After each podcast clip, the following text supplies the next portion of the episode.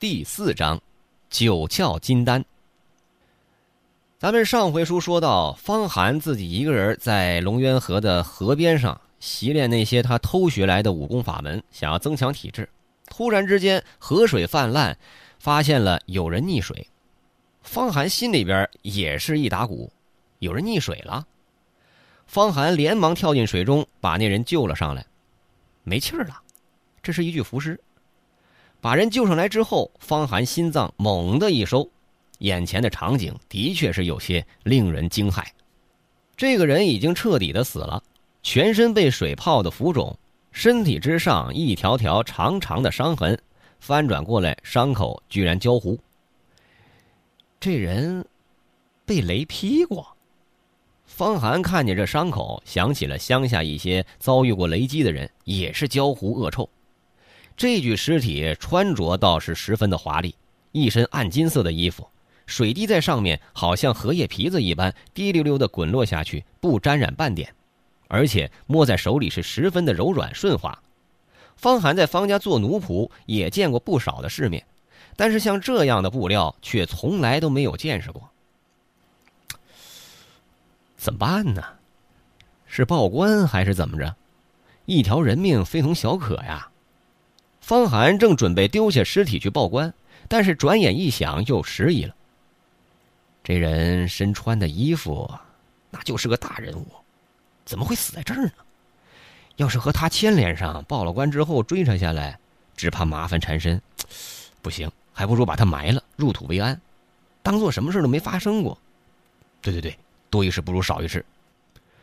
心中想定之后，方寒拖着尸体，准备找个地方埋了。咣当！就在这时，尸体怀中一个似金非金、似铁非铁的盒子掉了出来。盒子巴掌大小，似乎像个砚台，非常沉重。与此同时，掉落下来的还有一幅古卷图画。嗯，方寒捡起了这个铁盒子，又展开了那幅古卷图画。突然出现了上面的背景，一片漆黑。漆黑之中，隐隐约约地蛰伏着一条龙的影子，好像这并不是一幅画，而是一扇窗户，一扇可以通向未知空间的窗户。这幅图是个宝物，水都浸泡不烂，寻常的纸一下就泡烂了。方寒虽然不识字画，但是按照常理也判断出这是个宝物。随后，他又把金铁盒子拿在手里观看。只见上面一枚小小的金锁锁着，好奇心使得他捡起了河边的石头，用力一敲，咔嚓，那金锁被敲断。我勒个去，这可是真金呐！一两金子十两官银，这枚金锁也足足有四五两啊！哎，不过，这这是死人的东西，取还是不取呢？常言道，君子爱财，取之有道。方寒沉思了一会儿，呸！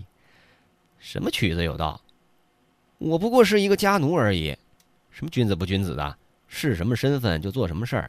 书里面不是有句话吗？不在其位，他不谋其政啊！收了。方寒抓住金子就往怀里塞，收了金子之后，咔嚓打开了盒子。这一打开，里面的东西显露出来了，一枚拇指大小乌金色的丹药。奇怪的是，这丹药上面还有九个孔，这九个孔之中微微的散出了药香。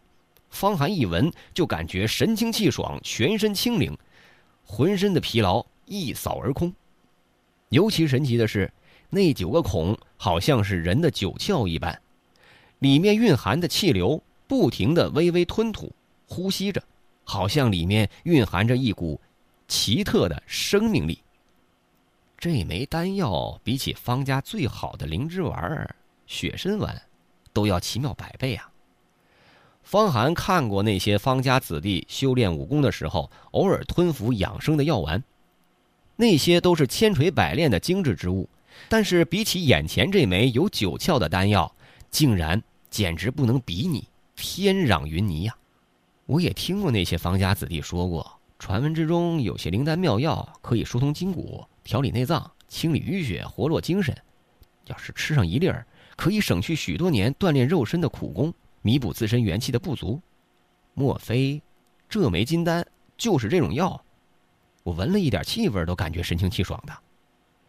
方寒捏着这枚九窍金丹，好像捏着一枚金刚钻想想是不是一下吞下去？不过想了半天，他并没有吞服。药可不能乱吃，那些方家弟子每天服用养生的药物都是按时定量斟酌又斟酌。方寒不是傻子，当然知道，就算是灵丹妙药，要是服用的不得当，也会受到损伤。哎，这位大人，你的尸体被我捡到了，我我要埋葬你，入土为安。这两件东西，呃，就算是对我的报酬，咱俩互不相欠啊。方寒把九窍金丹重新放入盒子中，对着这具尸体，一边说话，一边七手八脚的拖拽着。哪里知道，这一动尸体，尸体猛的一下坐了起来。神通秘境果然非同小可，玉华门不愧是天下仙道十大门派之一。哼，方清雪，你不愧是其中的杰出弟子，看来天下又多了一位强者。只是看你能不能以神通之道求得长生秘境。神通秘境，百年之后终究是要死的。踏入那长生秘境，才是真正的解脱。诈尸了？不对呀，传闻之中，僵尸不会说话，这光天化日的，僵尸也不会出来。哪里知道啊！这具尸体砰的一下坐了起来，还自言自语的说话。方寒这一惊可是非同小可呀。嗯，是你救了我吗？这尸体听见动静转了过来，就看见方寒，眼神一沉，问道：“原来你还活着？”方寒定了定神，镇定的说：“想不到你这样的镇定。”嗯。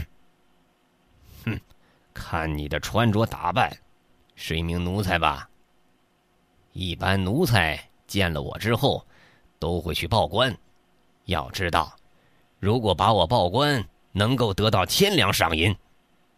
尸体眼神阴冷，语气飘忽，似乎在看方寒的反应。如果稍有不对，立下毒手。嗨，多一事不如少一事，得了赏银，被人惦记也不是什么好事啊。我在你身上得到两件宝贝，闷声发大财才是王道。不过你既然还活着，这两件宝物就还给你了。方寒把收着的九窍金丹交付黄玄图拿了出来。他在方府当奴才，最重要的就是察言观色，否则得罪了主人，怎么死的都不知道。眼前这个人显然是一个奇人，只怕反掌之间就可以取自己性命。闷声发大财才是王道，哈哈哈哈！这句话说得好，我白海禅感同身受啊。你是哪个府里的奴才？白海禅想起自己得到九窍金丹，交付黄泉图，因为偶尔泄露了消息，被人追杀。呃，龙渊省方家的奴才。方寒舔了舔嘴唇。方家的奴才吗？白海禅脸色一沉。随后又缓和过来，看了看四周的地面。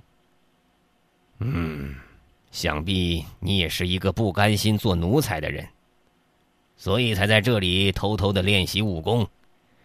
你这地面上的脚印是方家的练力方法，你偷学的吧？一个奴才偷学武功犯了禁忌，想必你也是一个不安分的人。这人好厉害呀！就这随便一看就知道了这么多，方寒感觉自己全身上下在白海禅的眼睛下面，居然一丝秘密都没有。不安分好，不安分好啊！方家的奴才，嗯，还有神通秘境的方清雪，哼！白海禅的脸上显现出了冷笑，他的脸上焦糊一片，这一冷笑分外狰狞。如厉鬼一般。你一个奴才，无钱无势，想修炼武功出人头地，那是不可能的。锻炼肉身得如山如海的银子花出去调理身体。不过，你碰到了我，也算是你的幸运。我给你出人头地的机会，只要你答应我做几件事情。白海禅沉着声音。你怎么给我机会啊？方寒警惕的问。这一枚九窍金丹有不可思议的能力，可以助你脱胎换骨，一扫你身体的虚弱，给你打下任何人都不可能比你的扎实根基。我再传授你上乘的武功，你必定会突飞猛进。至于能不能踏入神通秘境，那就得看你本身的机缘了。白海禅身体坐直了一会儿，神通秘境，你能够帮我修炼到神通秘境？方寒震惊起来，你也知道神通秘境？嗯，看来你偷学了不少东西呀。白海禅再次对方寒刮目相看。偷学到的而已，我还知道肉身有十重境界，第十重境界是神变，肉身修炼到极点，大脑有强大体魄的支持，就会产生出法力，凭借法力修成种种神通。方寒把巨灵手方童那里听到的东西一五一十的复述了出来。不错，人的一生脑是最为神秘的器官，任何武功修炼都修炼不到大脑，这是神通的源泉。白海禅说：“我要你做的事情也没有别的，先拜我为师，然后你修炼有成之后，第一是在方家寻找机会加入羽化门，一定要学到羽化飞升经；第二是杀了方清雪。羽化门，方家大小姐方清雪。”方寒再次被震惊了，他知道方家的祖先是传说中羽化门仙人的一名弟子，在百年前随大黎太祖扫平天下，而方家大小姐方清雪一直在羽化门学艺，修的乃是神仙之道。不过加入羽化门似乎并不出人头地啊！王侯将相宁有种乎？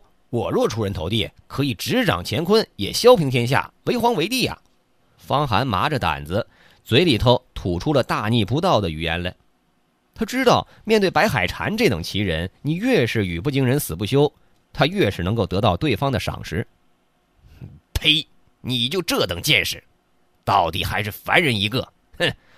哪里知道白海禅听到他的这个话，反而是冷笑起来。现在真正的出人头地是修炼的神通秘境之后的长生秘境。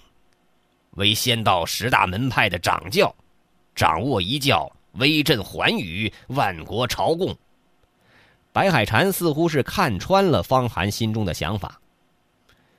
大黎王朝虽然疆域广大，人口亿万，其实，在仙道十大门派眼中，也不过是一个玩物而已。